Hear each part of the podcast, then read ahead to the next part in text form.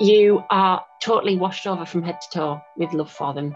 And I, when I'm with my children, I just get this feeling of there's nowhere else in the world I'd rather be than, mm. than that.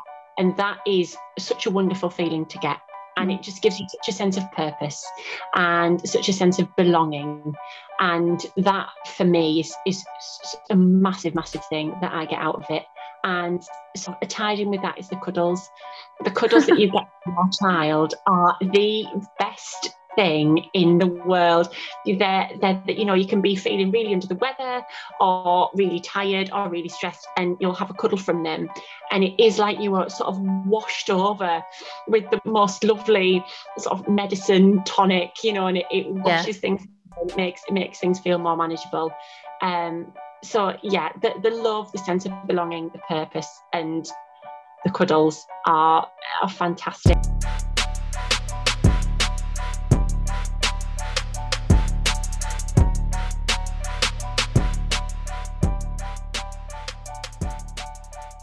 Hello, and a warm welcome to season 5 of Brown Don't Frown podcast. Our first ever episode went live back in October 2019, and since then, we have brought five seasons totaling almost 50 guests and their stories straight to your ears. I hope you've been able to learn from them as much as I have. I am your host, Tanya Hardcastle. Brown Don't Frown spotlights the experiences of a diverse range of women and brings new perspectives. So I hope that you finish each episode feeling more rounded, energised, and inspired. Heartened by my own personal journey with pregnancy and motherhood, Season 5 will be a special series comprising four episodes covering the joys and challenges of motherhood and maternity and empowering change in childcare, mental health, and the workforce. The BDF community has grown so much over the past three years. Thank you to all of you who've subscribed to the podcast and left us a review. As an independent podcaster, that means a lot to me. If you want to stay updated on the latest news, podcast episodes, and exclusives, you can sign up to the newsletter by clicking the link in the episode notes. That's all from me for now. Enjoy season five. Hello, everyone, and welcome to another episode of Brown Don't Frown podcast. So, today I've got a really interesting guest. I've got someone called Katie Pearson joining us, um, all the way from uh, the northeast of England. So, Katie and I um, went to a sixth form college together many, many years ago, around, I think we were talking earlier, around maybe 11 years ago now. And she was in, um, we are both in the same English literature A level class. Um, so we were just reminiscing about that um, just before we started recording. And over the last few months, I started following uh, Katie's of journey with motherhood, especially because um, I got pregnant not too long ago, and it made me see a whole new side to life. Especially because if you asked me a year or so ago, I would have said um, you know, I wasn't, I was still undecided about children. Um, so now, whenever I come across women who have got kids or who are pregnant, it really intrigues me to see and uh, see their journey. Um, so I reached out to Katie and asked her if she'd be interested to talk a bit more about her journey with motherhood, and she was very happy to oblige. So, without further ado, welcome Katie to the show. How are you? Hello, thank you very much for having me. Um, I'm fine, thank you. How are you? yeah, I'm not too bad. It's uh, it's good to talk to you after so long. Uh, I mean, it'd be great if you could tell us a bit more about yourself. Um, you know, your background, um, you know, education, qualifications, and also what you do now, uh, and a bit more about your family. Um, so after we parted ways, you and I, after yep. after sixth form, um, I went to uni. I went to Sunderland, so just up the road really from Teesside, and I did a BSc in physiological sciences, um, and that was because I was always really interested in biology. That was one of the A levels that I did, um, and I, I, I love the human body. I was always fascinated in it, um, and then after that, I, I didn't really know what I wanted to do, but I loved my degree, and that was in a way, it's actually quite um, quite appropriate to this podcast because I always said it was like my baby. So I suppose that was my first baby because it, I was just so in into it. and so engrossed. And all my pieces of coursework were just like an extension of myself. They were like something I produced, and I, I really, really enjoyed it. But I didn't really enjoy the labs I was quite sort of nervous in labs about doing it wrong. I much preferred the sort of theory writing. Yeah. And I didn't really know what to do. For me, all the jobs that I thought of were quite lab based. And then I was sort of looking around at masters, but was a bit sort of unsure about what to do. And then I saw a master's in nutritional science at Northumbria, which obviously was in Newcastle. So again, quite local. Um, so I did that. I did that master's in nutritional science. Um, and I did really well. I got um, I got a first in my bachelor's. I got a distinction in my master's. Oh wow, um, that's fantastic! Oh, thank you. I, it was I was so surprised when I um I was expecting a mail I think for my masters, and I remember logging on. It was in November, um because the, the masters is a full year, so it's September to September. So I handed in my dissertation in September, and then we had this date in November when you'd get your result. And I remember logging on and seeing the word distinction, and I wasn't expecting to see it. And I remember looking at that word, and for a few seconds not being able to read it. mean? It was such a surprise. But I hadn't actually enjoyed the Masters very much. I found it quite stressful. Mm. But hmm. while doing it, um, it wasn't accredited. So they said to get your accreditation, you'll have to put together a port- portfolio afterwards. So we recommend that in your free time, when you're not at uni, um, you know, just just do some other things that are related. So I started volunteering for a few. Um, like cookery workshops that were run by a, a charity and they were sort of aimed at adults with learning difficulties and disabilities with you know a variety of, of things going on there. Yeah, and yeah. i volunteered for those a couple of days a week and i really enjoyed it. I really enjoyed being with them. I got a lot of good feedback and that was sort of something that was always going on in the sidelines. And then when i finished my masters and i was saying to my mum i just don't know what to do. Yeah um, she was one of the special educational needs coordinators at a local further education college. And she said to me, Well, why don't you come and work as a learning support assistant for a bit at our college? And we'll get you an interview and everything. And you can do that until you find out what you want to do. Yes. Yeah. Yeah. I went through my master's to do that um, as a learning support assistant. And I enjoyed it I was with sort of post 16s in the classroom. Some had autism, some had Down syndrome, some had sort of general uh, learning difficulties or a developmental delay. Um, and I was with them in the classroom, just supporting them. Um, and I, I enjoyed it. And so by this time, I was 23. And then I'd been doing that for about six months. And all the way through, I had the same boyfriend. okay, yeah. James. And you went to college with James as well. Okay. Uh, yep. Yep. And he went to Bede, and so we've been together since the end of Bede. And he went to uni in Newcastle, so we were very close geographically to each other, and we'd see each other a lot of weekends. Um, and he was by this point halfway through his PhD. Oh wow, PhD. Yeah, so he's a mechanical engineer. So he did his master's in mechanical engineering, and then he did this this PhD. So I'd been working as an LSA for about six months. He was halfway through his PhD um, in Newcastle. I'd had to move back to Teesside to do this. We were sort of like traveling backwards and forwards between Newcastle and Teesside to see each other. Yeah. And yep. that was when I unexpectedly fell pregnant with Emily. Oh wow. Okay. So it was a, quite a surprise for you both was it was i was i was 23 um, james was 24 and um, yeah it was it was a complete surprise obviously he was halfway through his phd so he was very engrossed in that i was sort of at a bit of a crossroads with my career and thinking you know i don't really know what to do but yeah. i'll do this now um, so yeah so i'm so i've got emily who is four yeah and i have edward who is two and oh. I'm, I'm a stay-at-home mum to them. I stopped working with Emily when I was about four or five months pregnant. Um, because I was working at a college, um, it was it was quite easy sort of to decide when I was going to stop working because obviously there was the summer holidays. So I worked up to about June, I think, and then Emily was born in the October. Oh um, wow! What a journey! I've, yeah, I've stayed at home with them ever since. Oh my goodness! Wow. So you've had quite you've had exposure, I guess, to a different lifestyle. So you had the exposure to obviously going to into higher education and then working for a while before you had um, your children. So it sounds like you've had quite a well-rounded sort of um, adulthood, a young adulthood, I, I, guess, because since you got we were quite young when you got pregnant at 23.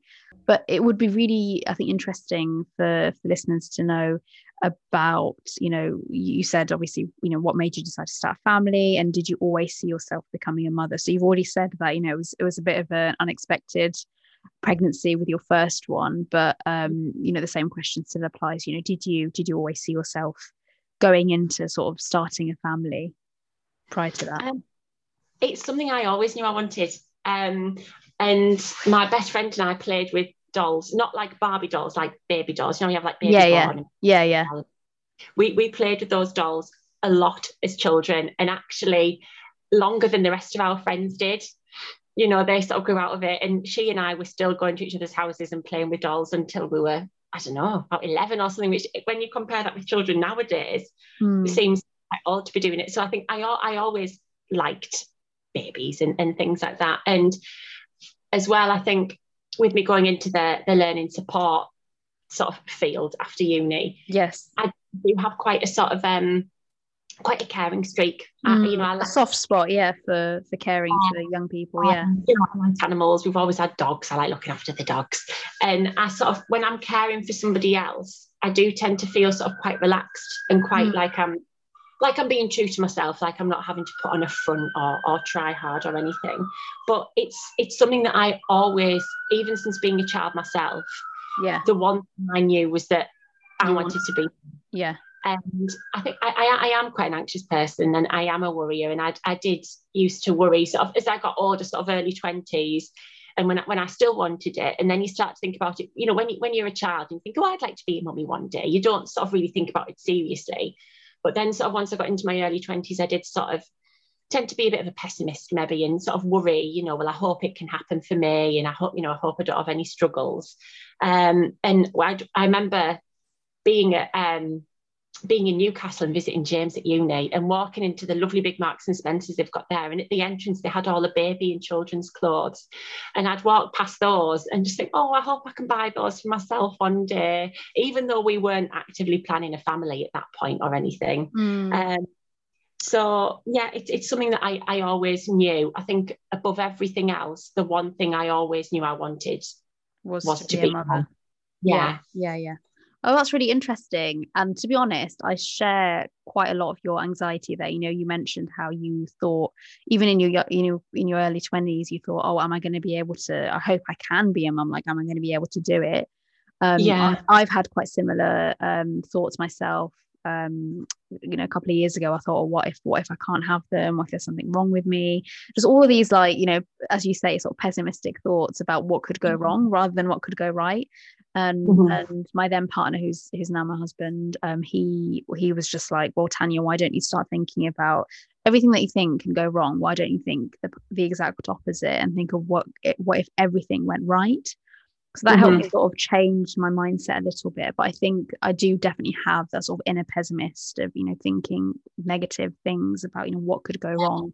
But i i was uh, i was quite scared um thinking i wouldn't be able to because my my mum she um it took her almost three years to get pregnant with me um and she was 29 when she got pregnant. I'm i'm incidentally i've just i've just turned 29 myself and i'm pregnant but um i just thought it would take me a long time um to, to get pregnant and I didn't want to be sort of an older mum because you know yeah. I wanted to be quite young so that sort of was always at the back of my mind when I started because you know a lot of our friends a lot of my friends in my sort of cohort are like oh I want to you know wait until I'm in my 30s and I just thought yeah. personally that wouldn't be an option for me because it increases risks of you know complications and also I just didn't want to wait that long but I'd say up until you know as I said a year or so ago I wouldn't have said that I definitively wanted to be a mum. It was mm-hmm. only, mm-hmm. um, you know, after I got married that I thought, oh, it would be so nice to, you know, create our own little human, if you want to put it that way. when with somebody, and yeah. it is a you and a bit of, of them, and it's like you make the ultimate thing with the with the ultimate person in your life and it, it is nice i think it's quite innate when you when you're in love and when you commit yeah. to somebody to think yeah let's make a person yeah. yeah absolutely. And uh, katie i mean it would be good to know like what your journey with motherhood has been like since you know you know what made you decide to focus on motherhood? And you've touched upon this already saying you had sort of a natural inclination. You felt very mm-hmm. well suited to you know nurturing and caring for for people even before you became a mum. But i mean I'm, I'm guessing you know it's not going to be all roses and, and sunshine and flowers and daisies it's going to have a lot of challenges that come with it as well so it'd be good to know about you know your sort of journey with motherhood so far um, so I sort of got thrown into it. Um, my pregnancy with Emily at the beginning, I had a lot of nausea. Yeah, which I found really difficult, but that sort of eased at about 16 weeks. And then after that, I had the nig. I don't think there's ever such a thing as an easy pregnancy. No. And it, it annoys me when people say, "Oh, you had an easy pregnancy," and it's like, well, it's not easy because, you know, my pregnancy with Emily, I think, was was termed as an easy pregnancy. And like I said, I struggled with the nausea at the beginning, but then you have all the um, like my fingers and toes swelled. I had quite a lot of joint pain. Oh yeah, you know, yeah. Had, uh, real problems with wind at the beginning, um, and bloating and things like that. So I had lots of like niggles, but there was there was nothing serious. It was it was really quite a straightforward pregnancy. So just the um, usual symptoms, then would you say? Yeah, yeah. Um, she was she was a bit small. I'd gone for um, a routine sort of like midwife check at 30, maybe 31, some 30 something weeks. Mm. And she said, oh, bump hasn't gone up by as much as it should have done. So we'll send you for a growth scan. So I went for the growth scan and she was sort of, I think, between the 10th centile and the 25th. So she was a little bit small. Mm, okay. And then said, come back in three weeks. So I came back in three weeks and they said she's still on the 10th to the 25th centile. So she's still small, but she's tracking her own little line. So we're happy that she's gaining weight. So we, we don't need to see you again. So I think those two scans were something like at 32 weeks and then 35 weeks or something like that. So then she wasn't checked on again. I didn't have any sort of cause for concern. And everything was just sort of tickety boo, really. It was just like general. yeah, yeah, yeah um, sort of ticking by. And then it was the day before her due date, I went to bed and everything was fine. And then I got up in the early hours, so went out into the day of the due date. Just it was um, quarter past one in the morning, and I got up. And by that point, you're used to getting up during the night to go for a wee because oh yeah, yeah, yeah, definitely on your bladder all the time. And so I got up to go for a wee, and you know, I thought nothing of it, went to get back into bed. And then at my tummy started to feel quite uncomfortable. And I, because I'd had problems with wind, I thought, oh, it's trapped wind. It's fine. Um, and I'd had fish and chips for my tea, which, you know, yeah, it, it, does cause, uh, you know, a bit of and, discomfort. Yeah, it can make you uncomfortable, can't it? Sometimes yeah. fish and chips. And for my pudding, I'd had so her due date, so the day that we were on at this point, was the 28th of October. And James and I developed a bit of a routine when we were at uni of getting um Krispy Kreme Halloween donut. Oh, nice. So I'd had a Krispy Kreme Halloween donut for my pudding, and it was Monster Mummy that was the that, that was a bit of a clue because that was the last thing that I ate. And yeah, so I thought, oh, you know, I've had fish and chips and a donut. Um, you know, it's my due date now. It'll have just sort of disagreed with me. Anyway, I soon figured out that it wasn't that. Um, and everything sort of happened. And um, we were living with my mum at the time because James was because I wasn't working anymore, yeah. and because um, because I was a, a learning support assistant, it was an hourly paid position. So when I wasn't when I was on maternity leave, I wasn't getting any okay. sort of income. Yeah, yeah. And doing his PhD, so that was subsidised. He got money for that, but he wasn't eligible for a mortgage with that because there was there was a special word for it. But he so we weren't eligible for a mortgage. So we thought, oh well, we'll wait another two years. My mum my mum's got a big house. It was just her and us in it. My sister was away at uni. Um, so she was like, you can stay with me, that's fine, you know, until James can get a job and you can get a mortgage. So we were living with my mum and she was obviously up and about and pottering about on the landing as well. And um, my birthing there, I had my birthing ball and I was on that and, you know, making all these sort of noises like a monkey and, you know, that you'd never. oh my God. Uh, yeah. And uh, so, yeah, this was at quarter past one and James was ringing frantically trying to get through because we've been told whatever you do, don't just arrive, you must ring us and tell us that you come in. And uh, they were saying, How far along is she? How regular are contractions? And he was like, Well, she can't talk. Like, can you not hear her in the background? And they were like, Well, we need to speak to her. And he said, She can't talk. Uh, you know, she's, she's she's in pain. So they said, Right, well, come down now. So we went straight to the hospital, and Emily was born at 20 past four. So oh, that's really so quick. Three hours, which for your firstborn, I think is quite uncommon. That is that's uh, so quick. Oh my god. Uh, no pain relief, no time for any pain relief. Um, and when they realised what had happened, because I'd got there, they're like, right, you know, come in, do a wee, get on the scales, you know, all this sort of routine stuff. And uh, then they'd like left me sort of simmering for like 45 minutes, and I had my mum and James with me. And you know, they were tearing the hair out because I was just sort of like making all these noises. And then somebody came in. I said, "Will you will you check on me?" She said, "All right, then get on the bed." And then she was like, right, you're fully dilated. So I sort of got all this way really quickly. So we're like, right, well, you'll need this and sort of thrust the gas and air mouthpiece at me. Um, and then, yeah, she was born. So it was, it was all really, really quick. So it wasn't too stressful or too, was it how you imagined it would have been like? No, my mum's labour with me was 15 hours, so it was fairly long. And you always get told with your first baby, your labour's yeah. usually long yes. expecting to be at home, uh, I don't know, in the afternoon, and oh, we've got a little nibble. Oh, this could be it. And then, you know, an hour later, oh, they're getting slightly more frequent, and expecting to have this sort of slow labour that I was. I was told all about and for it to go on for hours. And I was actually worried that my labour was going to go on for too long. Um, and I, I, remember being at an antenatal class and we all had to write down something we were worried about. And I think I my my worry was that my labour was going to be really long. So I don't know whether somebody from above had been shining down on me that day. oh, that's uh, that's quite a good, I guess, quite a positive birth story, then, isn't it? Really, when you think about you know some of the other sort of traumatic stories that you hear about women being in labour and starting off with you know going for a vaginal birth and then ending up having a C-section. Um, yeah and so having to navigate that I, I, can't imagine that's easy but um so it was sort of how it according to plan really the way you describe it. Uh, it wasn't it, it, it, it, it was a traumatic birth. It, it was quite traumatic. Um she was um she was in distress. And i, I won't go into details it was it was it was traumatic.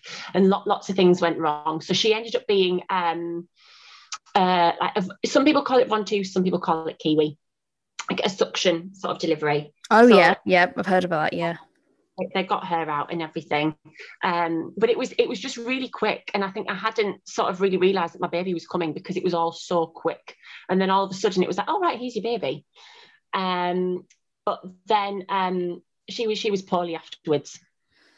Oh no, that um, that must have been really hard. Yeah, and so we had to go up to the RVI in Newcastle and spend a couple of days there. Um, and then we got discharged back to the hospital where she was born. And then we were home a week later. And everything, we sort of began this sort of healing process. But I think I I found it really difficult. I think because everything had happened so quickly, because the birth was so quick, mm. and I hadn't really had time to realize, oh, my baby's coming now. Um, and I think in, in a way, labour, even though it's traumatic and long and painful, it, it's almost like you say to yourself, right, okay, it's going to happen now. My baby's going to be here. This like, is it. Yeah, this is it. I'm going to see my baby. And I, I, didn't really sort of get a chance to really realize what was happening. Um, and then she was whisked away because she was poorly. Um, so we didn't, I didn't really get a lot of time like cuddling her and, and bonding with her because she was being looked after by the nurses and she was in an incubator and this, that, and the other. Um, and then after that, I just sort of struggled to come back down to earth. Mm. And I, I've always been an anxious person. I was an anxious child, but it was always very manageable. And I just really, really started struggling with anxiety quite a lot. And it, it sort of, but bizarrely, it wasn't with her, it was with me. So it was, it wasn't, um, it wasn't her uh, having that impact on you. It was just yourself. Yeah, my anxiety wasn't. I wasn't worrying that something bad was going to go wrong with her. I was worried that something was going to happen to me. I think, and oh, no. make people to look after her. Um, and so I just I just sort of became really on edge all the time. I became sort of quite withdrawn, wasn't really doing a lot. Um, and I, I, I, tried various things. I did acupuncture, I did a course of CBT, I, I you know, took supplements, tried everything. Um, and then she was about 18 months old, and I started taking um, a medication called sertraline, and I, I put it off and put it off. And in the end, it was like, well, I've tried everything else. I, you know, I want to get better. Yes. I want to be a calmer, happier, more confident mum for my child because I know I want to do this. You know, I know I want to be a mum. I know that I love being a mum and I, I want to give it my all. Yeah. Um, this for me was the only thing I hadn't tried. So it was it was scary. I was terrified of this first side effect. And I always said that swallowing that first tablet on that morning, I vividly remember doing it. I was sat in my mum's room and took it with her. That was scarier than having a baby because I was just so scared. What am I letting myself into? And I had the usual side effects for about four weeks. Uh, but then after that, I started seeing the seeing the benefit of it. You see an improvement. Yeah, that's good. Yeah. So you, you felt glad that you, you, you initiated that for yourself After and, and took it. about three months, I was much more capable. We could we could go out for days with her, and I could focus on what I was doing rather than having all these worries. Um, and that that was really really helpful. And I'm still on it now. I'm on sort of quite a low dose. I've managed to sort of stay on the low dose, but it it does it does help me a lot. And it was when she was 18 months old that, and I started taking this that I had this this um, this turning point and I was able to start enjoying it more. And so ever since then, after those first 18 months, it's it has been lovely. Mm. And I've really enjoyed it. and I, I just- and it sounds like you felt encouraged you know enough to be able to have another child as well so it, it must have had a really positive impact on you oh yeah, definitely. Because I think I always knew I wanted sort of two or three children. yeah Um, and after Emily was born and the birth was difficult, and I just found being a mum so hard. I think because, because I was nervous, and I- when she was born, I didn't know how to hold her properly because I'd never really held babies a lot. I'd been around lots of like young children yeah and toddlers, I've not been around many babies, so I didn't even know how to hold her. yeah no me neither it's also all it's all you know got to start somewhere haven't you i guess I I found sort of moving the, from the position that where you've got them laid in your arms and you're feeding them to then lifting them up and putting them over your shoulder to birth them. I found that maneuver really difficult. Uh, whereas James could do it really smoothly. He was like this expert baby burper, And I would watch him do that and sit and hold back tears because I thought, how come you can do it and I can't? yeah I- yeah you'd beat yourself up about it Yeah. Um, and I, I, I did find a lot of it really hard at the beginning because it is a total life change. I know, I know. That's, everyone's been telling me, and you know, I'm under no illusions about how much, how drastically your life actually changes, and and Yeah, how much you've got to change. Um, you know, your behavior, your daily routine, and just you know, basic things like sleeping and eating. You know, are significantly compromised with a newborn, aren't they? Oh yeah, like you, you you get used to cold cups of tea and coffee and cold food, and like people say to me, "Oh, Katie, your cup of tea's gone cold," or "Oh, your your dinner's gone cold," and I'll just look at them and I'll say, "It's fine, I'm used to it." Yeah. you get cold drinks and cold food, and you don't you don't bat an eyelid at it. But then I think the second time around, you've you've just got this muscle memory. Yes, And yes. It got- is meant to be easier second time round, isn't it? Um, and I'd learned that, yeah, I'm not very good at burping a baby. James is, for some reason, really, really good at burping a baby. He's got, But I'm sure you're better at other things that he Yeah. isn't. and yeah. that, that doesn't make me a bad mum because I can do all the other things. And, but at the time, I couldn't see that. And it was almost like I had to learn that. Um, so then when I had Edward, I would just be like, oh, James, I, I can't burp him this time. Can you take him? Can you try? And I was that sort of blasé about it because I knew it didn't matter. no, not in the grand scheme of things. Absolutely not. I, I knew I could still do everything and I was still a very capable mum. But Mm. I had to sort of learn that that first time round with Emily. Everything I found difficult, it was I saw as a failing. As, as I, you know, I was failing as a mother, and Mm. but then you learn afterwards that you're not. You've just got strengths and weaknesses like everybody else. And actually, you know, when they've when they've got a ta- when they're going through a tantrum, and you know they're sort of past the point of you being able to rationalise with them, and they're totally hysterical. I'm really good at dealing with that and and settling them back down again and you, you know you, you start to see just because i find one thing hard that doesn't matter i'm still no, a good mum No, no, absolutely. It doesn't define who you are. And No. You, you know we, we've spoken quite a lot about your experience you know with motherhood um but it'd be good to go back to you know the sort of wider implications of you know being a stay-at-home mum and what that means broadly for you know society more generally um, and if your 18 year old self for example could see you now how do you Mhm. think that she would react to your decision to be a stay-at-home mum um I don't think she'd be surprised at all that I'm a mum. Uh, yeah. Like I said, because I always wanted. And I think actually, because I was a pessimist and because I really worried that it wasn't going to happen to me, that I wasn't going to be blessed with that, I think she'd be really pleased and really relieved and really excited about what was to come. But she would be surprised, very surprised at the age, at how young I was, I think. Yeah. And that I hadn't uh, established a career before right. because I was okay. always very studious uh, yeah, I remember you being very studious and like such a big sort of enthusiastic contributor to discussions um, yeah. during lessons. Like you were always very, very engaged and willing. Oh, thank you. That's lovely. It was almost um, quite intimidating, actually. I'd say I was like, oh god, I wish I could, you know, say all these fancy things. Oh, that's lovely. Thank you. um, so yeah, I think she would be surprised that I hadn't um, pursued a career and got my career established and, and everything first and, and then had children. I think that's what would have surprised 18 year old me. Mm. Well, I mean, you know, um, 60, 70 years ago, you know, women were expected to be the ultimate bastions of sacrifice and selflessness. You know, they're meant to be like martyrs of the family and mothers who worked full time or, or, had a career, you know, or had aspirations would have been frowned upon um, all those years ago. But then when you fast forward to today, you know, our society really is the polar opposite. You know, now women are looked down upon for not having career aspirations and choosing to be stay-at-home mums, which is now almost, you know, seen as a pejorative. And this perception, sadly, has been created by women. Like we are the gatekeepers of that narrative. Um, and, and I'd, I'd be really interested to hear from you you know why do you think that is? And and what is your response to the stereotypes and stigma associated with being a full-time mum?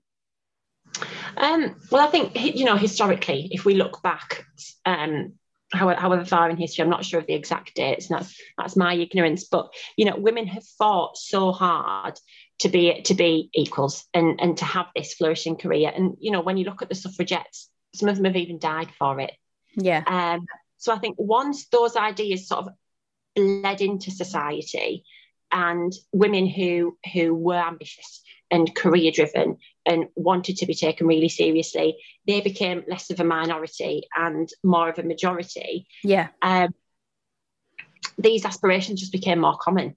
Mm. And women could were able to see and realize what they could do and that they could they could do they could do way more and they could do everything that, that men did as well. Like, well, actually, I can do everything that you're doing. And I think they sort of started thinking, well, why? It's sort of a bit of a, a cheesy, sort of cringy way to describe it, but the most accurate, the, the best way I can think of describing it is if you sort of picture your life as like a pie, pie chart. And they probably thought, well, why have my pie chart life all one color when I can have a segment that's been a mum and I can have a segment that's my career and I can have a segment that's my interest and a segment mm-hmm. that's um, socializing. You know, why?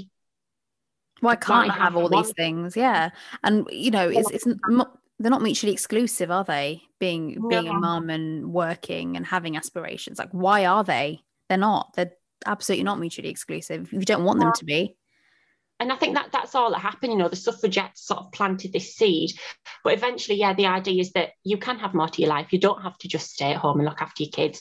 You can have for want of a much nicer, more eloquent way of putting it, a multicolored pie chart.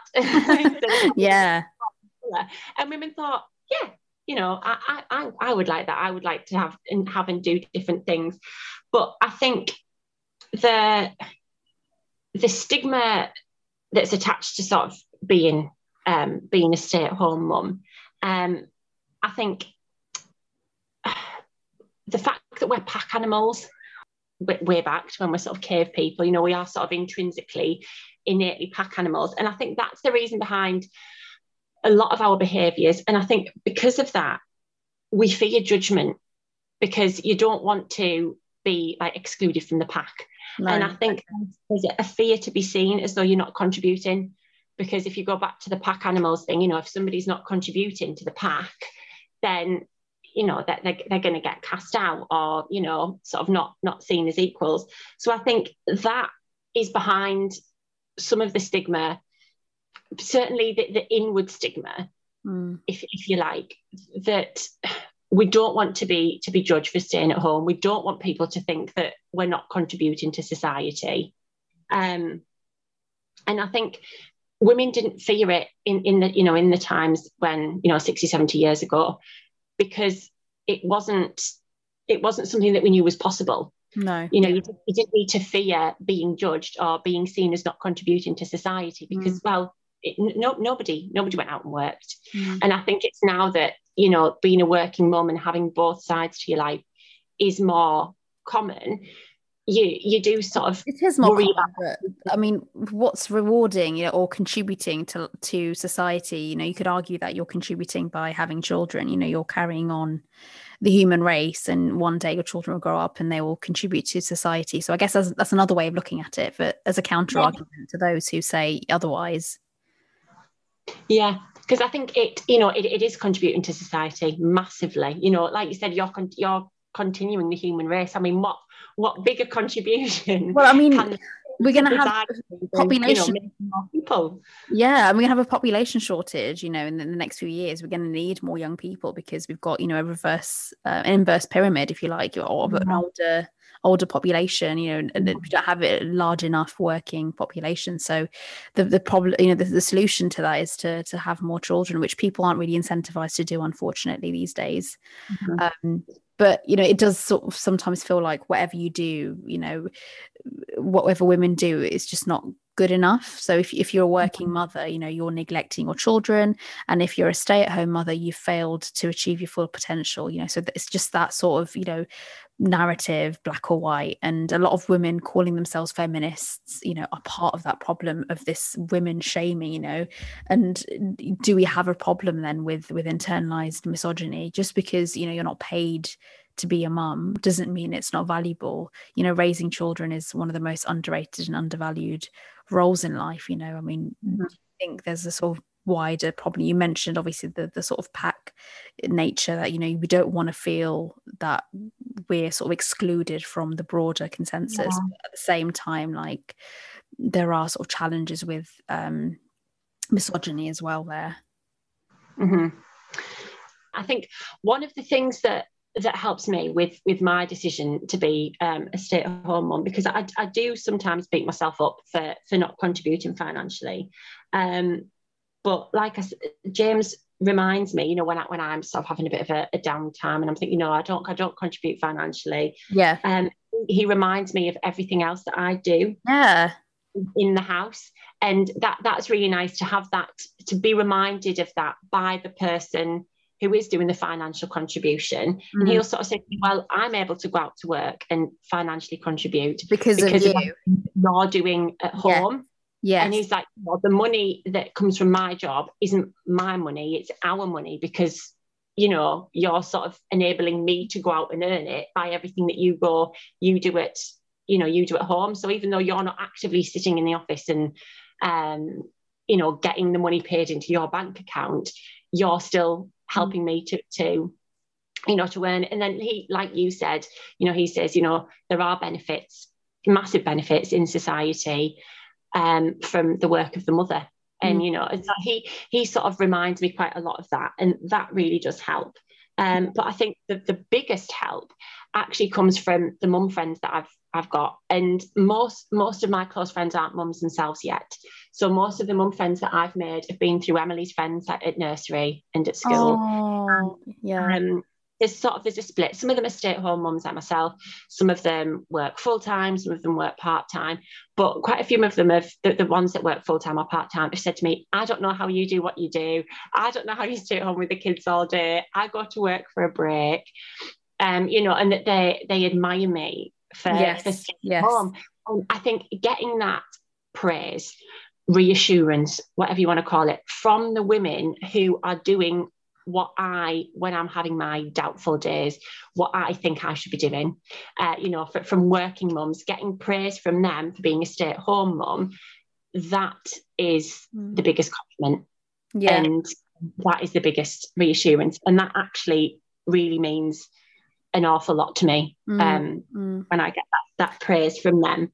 Um, but I think sort of, you know, with, with the doubts that we do, we do have um, for, for being stay at home mums, I think a lot of it is just down to the desire to be doing the right thing mm. and being in the eyes of others to be doing the right thing. And you know we worry about what people think. We don't want to be judged. And i think that's where a lot of it comes from. Yes um, yes it definitely also, does.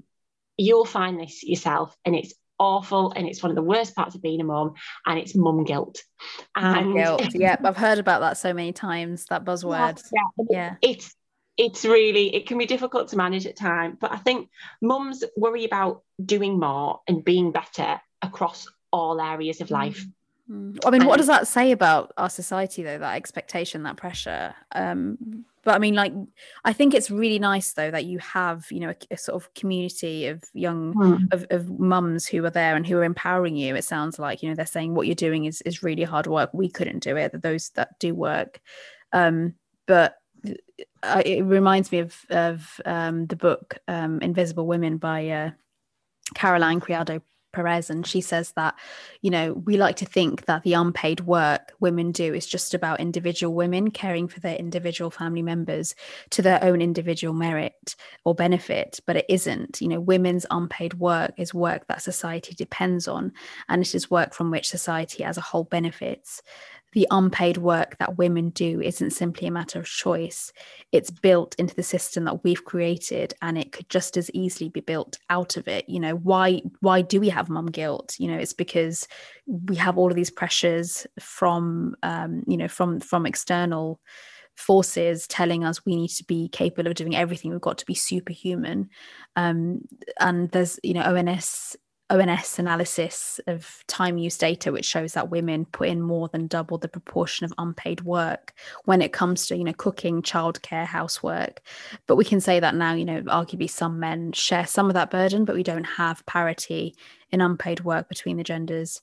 Um, and I, um, as you see, have already described, you know, this certainly resonates with you in terms of the amount of work that you do. Um, and as you said, you know, people, especially when it came to the pandemic, suddenly realized that their the people who were full-time parents had such a difficult job because they ended up having to stay at home with their children homeschool and work at the same time um, mm-hmm. and, and a lot of people came out during the pandemic and said they'd never ask a stay-at-home parent what they do all day you know in sort of a pejorative way anymore because yeah. people who had office gigs you know moaned about having to do all of it but they didn't realize how much comfort and sort of balance they had when they they the fact that they were able to leave and and go to work and have a break as you say from yeah. you know, being with children all day every day i mean does that resonate with you and it, the, the, amount of unpaid work that you have to do do you do you feel like you've got good balance do you think you've got good support um, I think it, it is going back to what you were saying at the beginning. I think it is it is difficult for mums with with the mum mum guilt, and yes. I think some of it comes from society because I think women have um, something to deal with that men don't have because men have always been seen as, as the career, you know, the breadwinners. Yes, yes. Whereas, like you said before, that's fairly new for women, you know, in the past 60 to 70 years that is developed.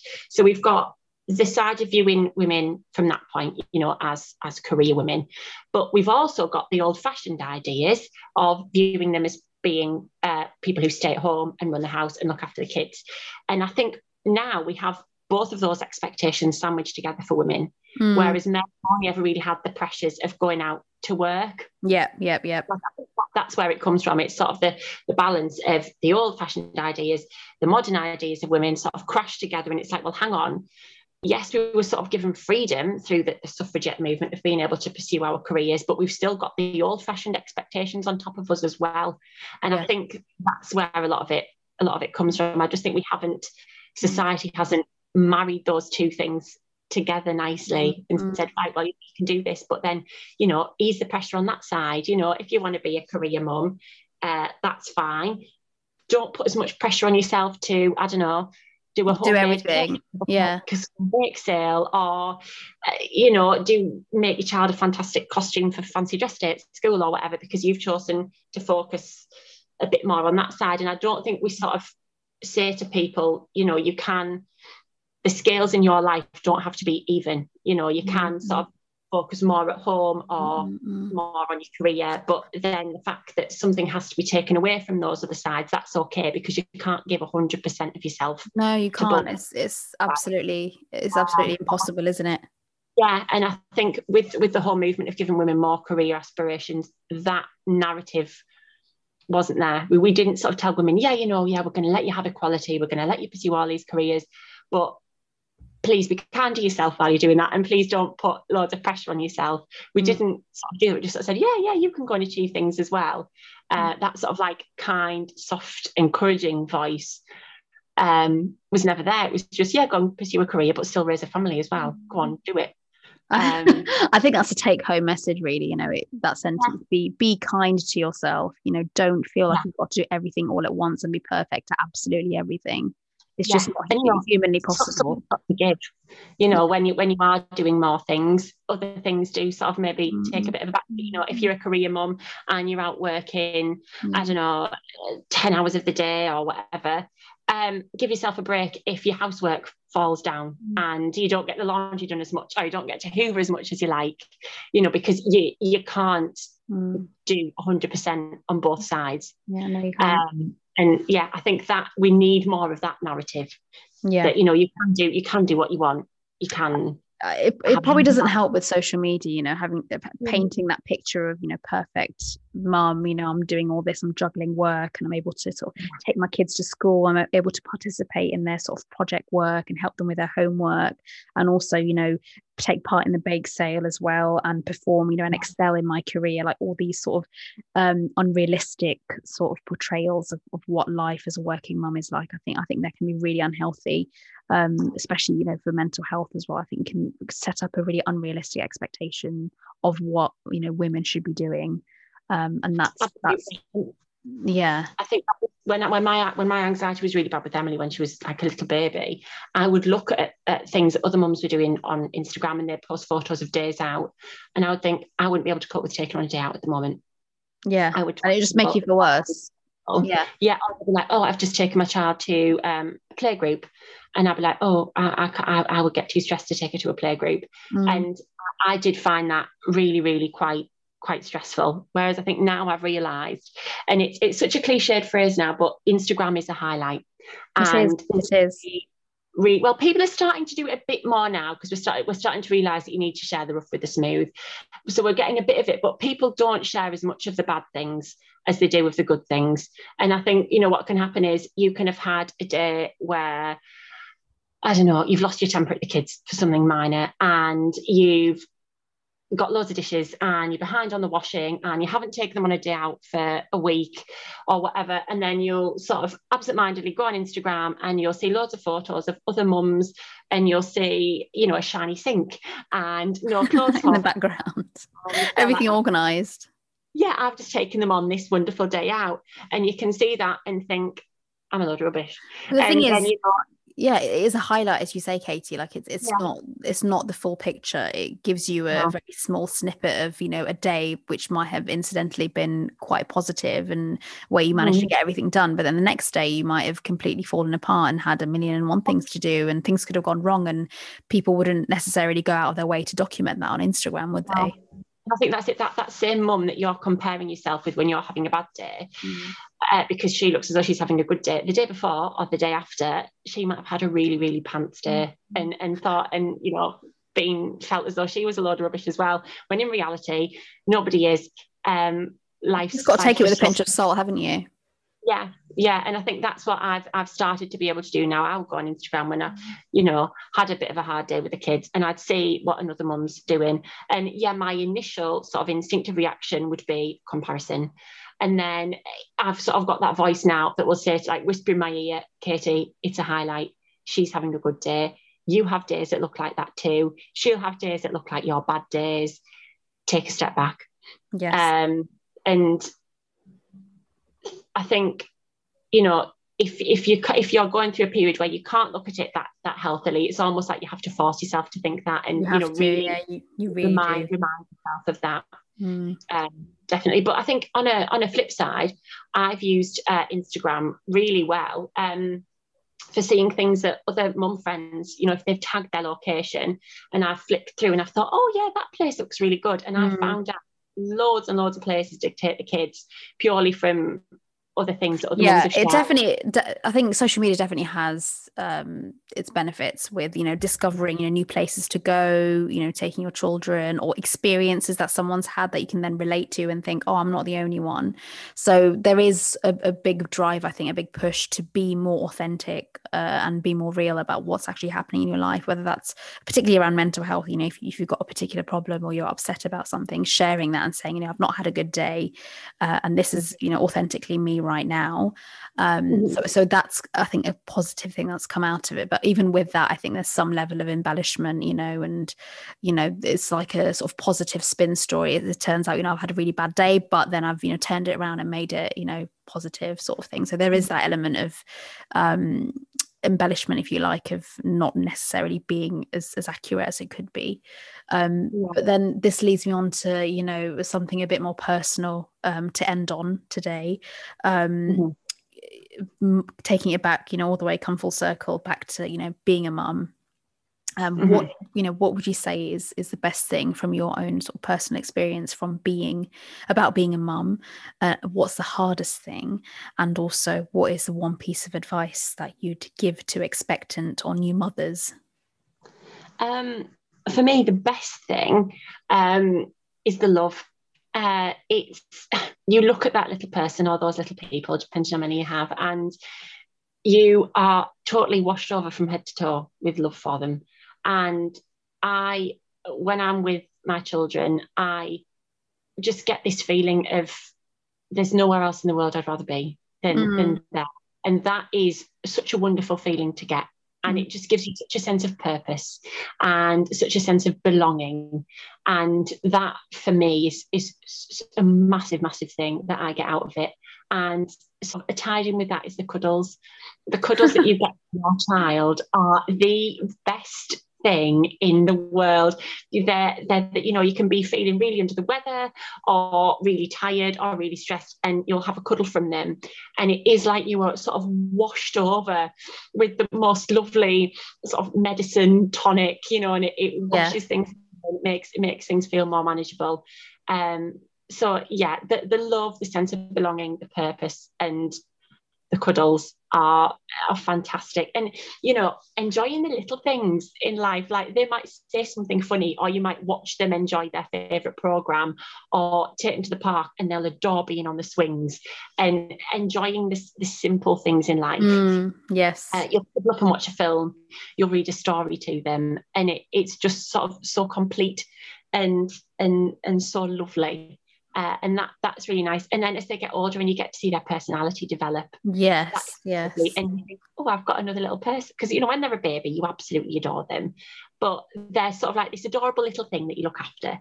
But you don't really have that you know conversational or sort of uh, two way relationship with them when they're a baby, do you? It's only when they get older and then when they then when they grow up and you think oh i've got a little person now in my life i've got a little friend and and that that is really lovely that you realize you've, you've actually introduced this new person into your life who's going to be you know very central in your life uh you know to have alongside you and that that is really really lovely mm. um i think the the hardest thing um, is mum guilt. It's it's yeah. something I yep. really struggle with. Uh, you know, you, you, put pressure on yourself. Um, have they eaten enough fruit and vegetables? Are they getting enough protein in their diet?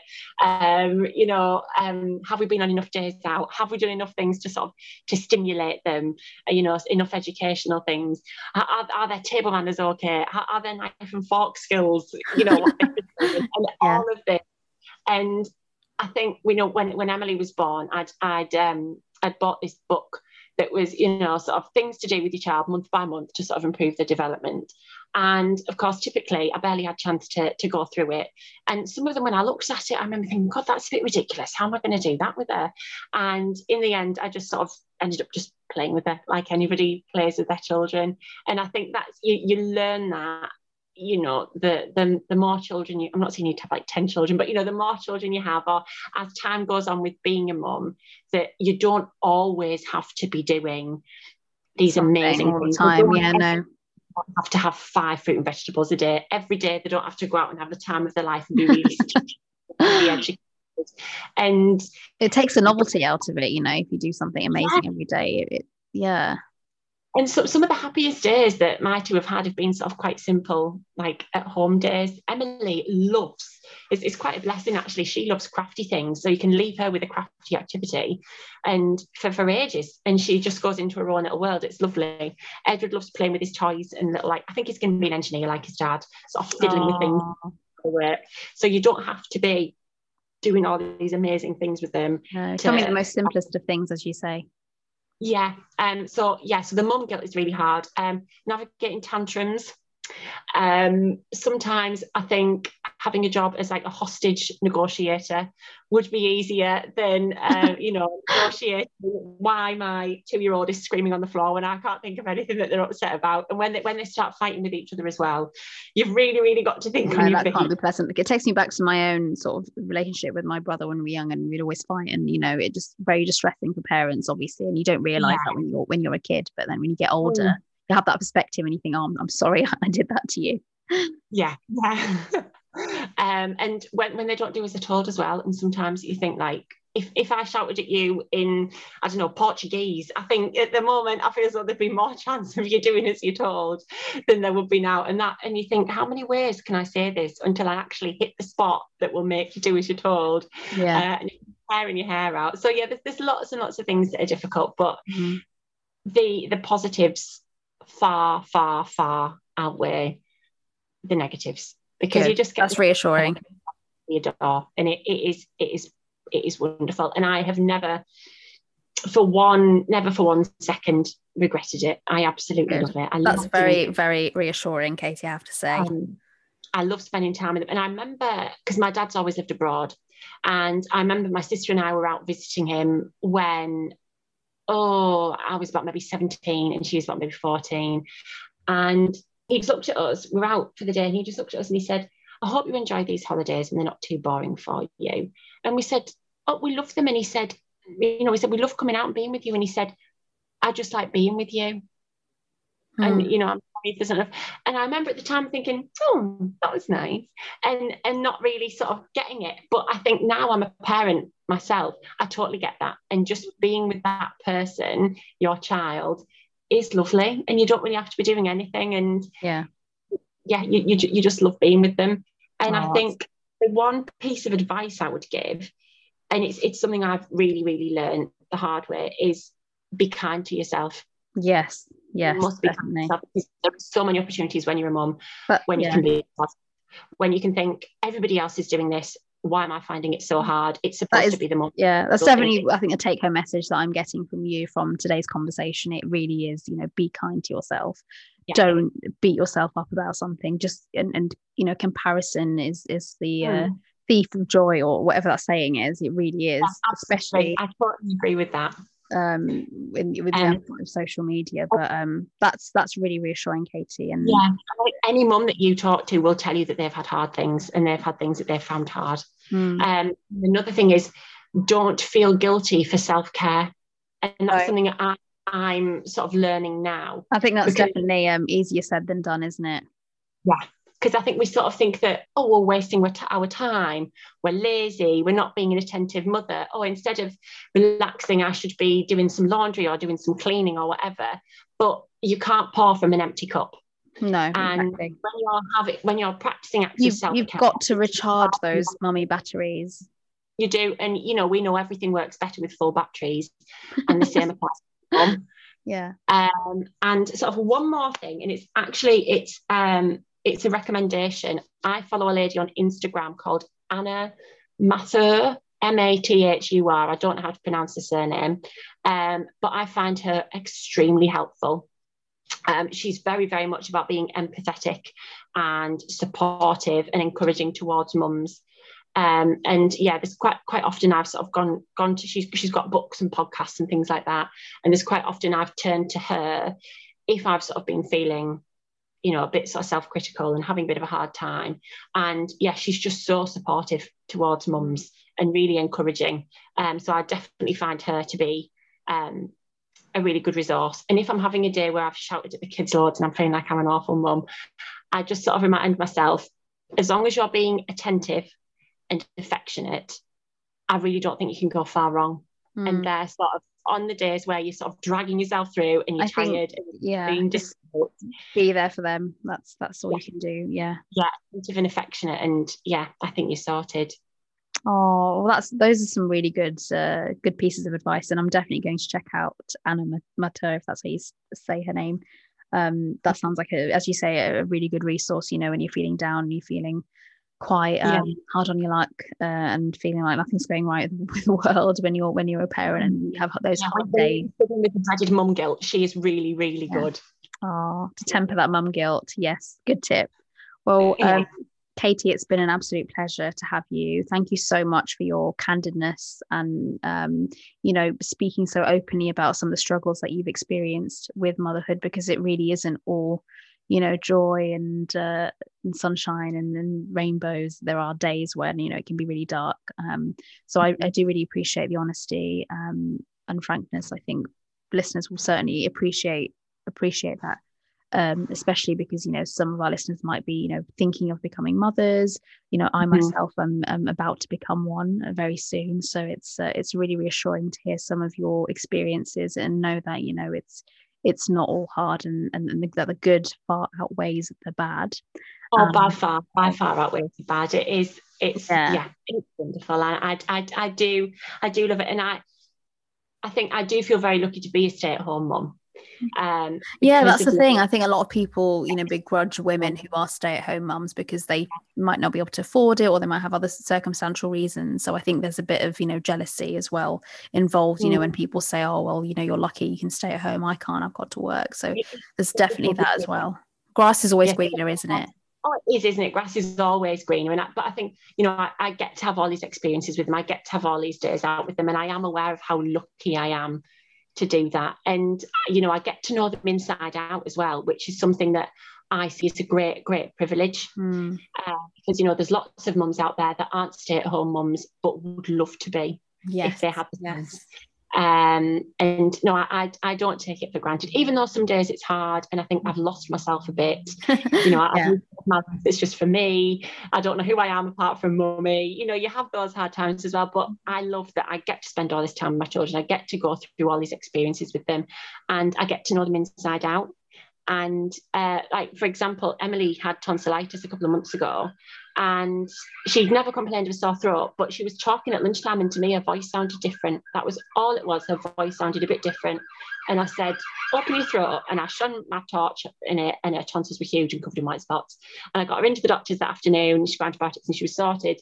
And thankfully I was I was able to look at that really positively and the whole rest of the day I was congratulating myself that you know my mum instinct was there you know I knew my child inside out and I knew when there was a problem mm. um, and so yeah I am I am really grateful to, to be able to be that in tune with them and I think that is definitely a massive benefit I mean, obviously, you, are in tune with your kids whether you're a stay-at-home mom or not. You yeah, know, yeah, yeah. But it is nice to have that, you know, that ability to innately oh, know, yeah. and yeah, that's yeah, really to good. just know when something's off.